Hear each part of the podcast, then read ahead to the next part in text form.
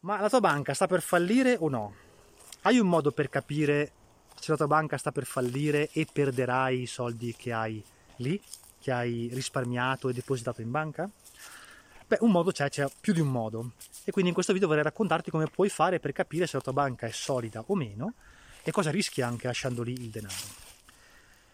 Ci sono dei momenti storici nei quali le banche vanno in sofferenza. È una cosa normale, è già capitato nel 2016, molte banche anche italiane sono fallite. È ricapitato nel 2022, verso la fine del 2022, con eh, la Silicon Valley, no? la banca della Silicon Valley, che è fallita, e ricapiterà in futuro, perché quando ci sono momenti economici difficili, le banche vanno in sofferenza. Siamo in un momento economico difficile per tanti motivi, l'inflazione è altissima, i mercati finanziari erano crollati, stanno risalendo, ma stanno sfidando la Banca Centrale Europea perché questa continua ad alzare i tassi di interesse e questo dovrebbe far crollare i mercati. E in realtà i mercati stanno continuando a crescere.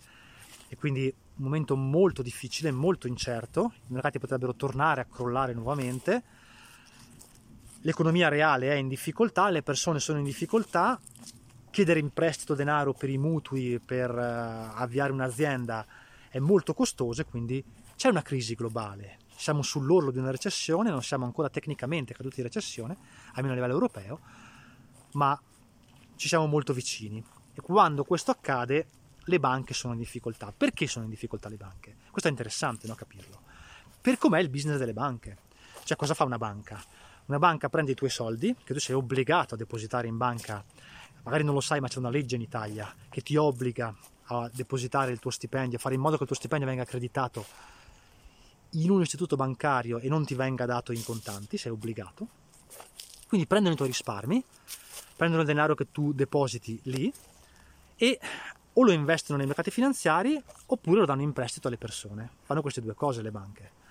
Viene da sé che se i mercati finanziari sono in crisi, le banche vanno in sofferenza, viene da sé che se, se le persone non sono in grado di ripagare i mutui o se gli imprenditori sono in difficoltà perché l'economia non gira e non sono in grado di eh, ridare i soldi che la banca gli ha imprestato per le loro attività, viene da sé che le banche vanno in sofferenza, perché come tutte le attività, se non ci sono i soldi, anche la banca non può pagare l'affitto del luogo in cui, delle filiali in cui sta, pagare i dipendenti, insomma va in difficoltà come una qualsiasi altra azienda ed è fortemente legata all'andamento economico la banca, no? chiaramente. Cosa succede se la banca fallisce? Beh, se la banca fallisce, i tuoi risparmi sono a rischio, nel senso che teoricamente fino a 100.000 euro i soldi dovrebbero essere garantiti da un fondo europeo. Quindi la banca può utilizzare, è vero, può utilizzare il tuo denaro, i tuoi risparmi per salvarsi. C'è una legge a livello europeo che permette alla banca di utilizzare questo denaro per il denaro dei correntisti per salvarsi ma è anche vero che ci sono dei fondi nei quali vengono versati dei capitali ehm, ogni anno che servono proprio per salvare le persone dai fallimenti bancari. Quindi teoricamente fino a 100.000 euro che tu abbia i soldi in banca investiti piuttosto che in liquidità, se questa fallisce dovresti rivedere il tuo denaro. È chiaro che se hai investito in azioni e la banca fallisce, le azioni sono comunque tue e non hai questo problema, è chiaro. Ma se hai per esempio investito in obbligazioni bancarie, che sono dei titoli che la banca emette, che non sono strumenti finanziari, ma sono dei modi che la banca utilizza per finanziarsi, io ne ho, se la banca fallisce, eh, quei soldi non li vedi chiaramente. La liquidità invece viene garantita appunto dal fondo, eh, dal fondo comunitario europeo. Ma non sai quando questi soldi li prenderai e non sai se li prenderai tutti, perché i salvataggi bancari alle volte non sono salvataggi al 100%, alle volte subentrano altri istituti bancari che comprano quello piccolo o lo inglobano, liquidano i correntisti, ma magari non li liquidano al 100%, ci sono una serie di situazioni a seguito delle quali potresti non rivedere completamente il tuo denaro. Quindi non è certo al 100%, e vale la pena dunque in questo momento storico di difficoltà domandarsi come si può capire se la tua banca è una banca solida o meno. Per farlo lo puoi fare adesso, in questo momento, collegandoti al sito web della tua banca, soprattutto se è una banca molto grande, e andando a valutare i bilanci. Le banche sono obbligate a pubblicare i, bila- i loro bilanci, lo devono fare annualmente e all'interno di questi bilanci ci sono degli indicatori che ti dicono quanto è solida la banca. L'Europa ha stabilito che questi indicatori devono essere indicati, scusa il gioco di parole, eh, secondo una percentuale e quindi sopra o sotto questa percentuale la banca è da considerarsi più o meno solida. Il primo indicatore si chiama CET1 ratio, te lo dico proprio come si scrive, CET1 ratio. Puoi scaricare il bilancio annuale della tua banca, cercare questo indicatore, alle volte è affogato in mezzo al testo perché le banche, soprattutto quelle che eh, non sono solidissime, tendono un pochettino a nasconderlo e lo so, è così, lo fanno, lo fanno, purtroppo lo fanno. Se questo indicatore, se questa percentuale è superiore all'8%, la banca è solida. Meglio ancora sarebbe se fosse superiore al 10%.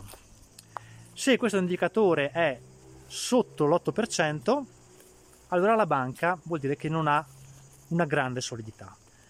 Cos'è questo indicatore? Questo indicatore, come un altro che adesso ti dico, sono indicatori che mettono in rapporto la quantità di patrimonio che ha la banca, come lo ha investito e con quale livello di rischio, secondo una serie di parametri molto complessi, insomma una serie di procedure che la banca deve seguire, di dati trasparenti che deve pubblicare, vengono riassunti in questa percentuale. Quindi ti dice sostanzialmente quanto sta rischiando la banca, quanto è esposta, no? E quindi se arriva una crisi, quanto rischia di essere colpita duramente da questa crisi e quanto può resistere a quel momento di crisi. Siamo in un momento di crisi, quindi se abbiamo una banca virtuosa resisterà, se abbiamo una banca non virtuosa non resisterà. Quindi vale la pena scaricarsi questo documento. L'altro, l'altro parametro si chiama total capital e eh, anche questo più o meno indica la stessa cosa, però in relazione al capitale totale che la banca possiede. Eh, insomma, è un po' complesso da spiegare, però anche qui è una percentuale e questa percentuale deve essere superiore al 10%.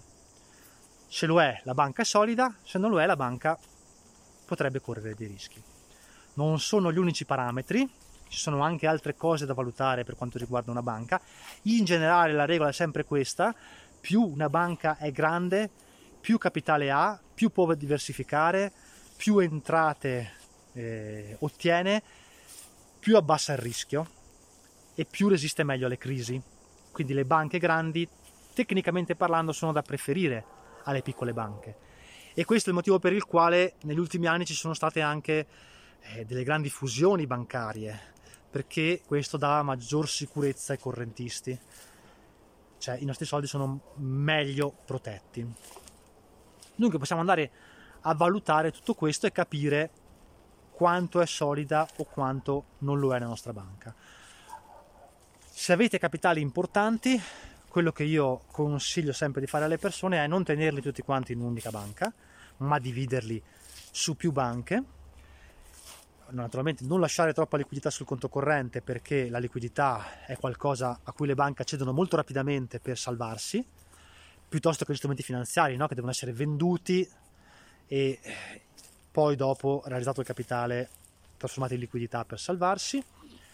E poi naturalmente eh, non lasciarli fermi i soldi perché l'inflazione te li, te li rosicchia e investirli in, um, in, strumenti che sono molto sicuri, che sono ETF molto grandi, molto diversificati, poco particolareggiati, poco localizzati, in modo tale che seguano l'andamento del mercato finanziario globale e ti espongano poco al rischio.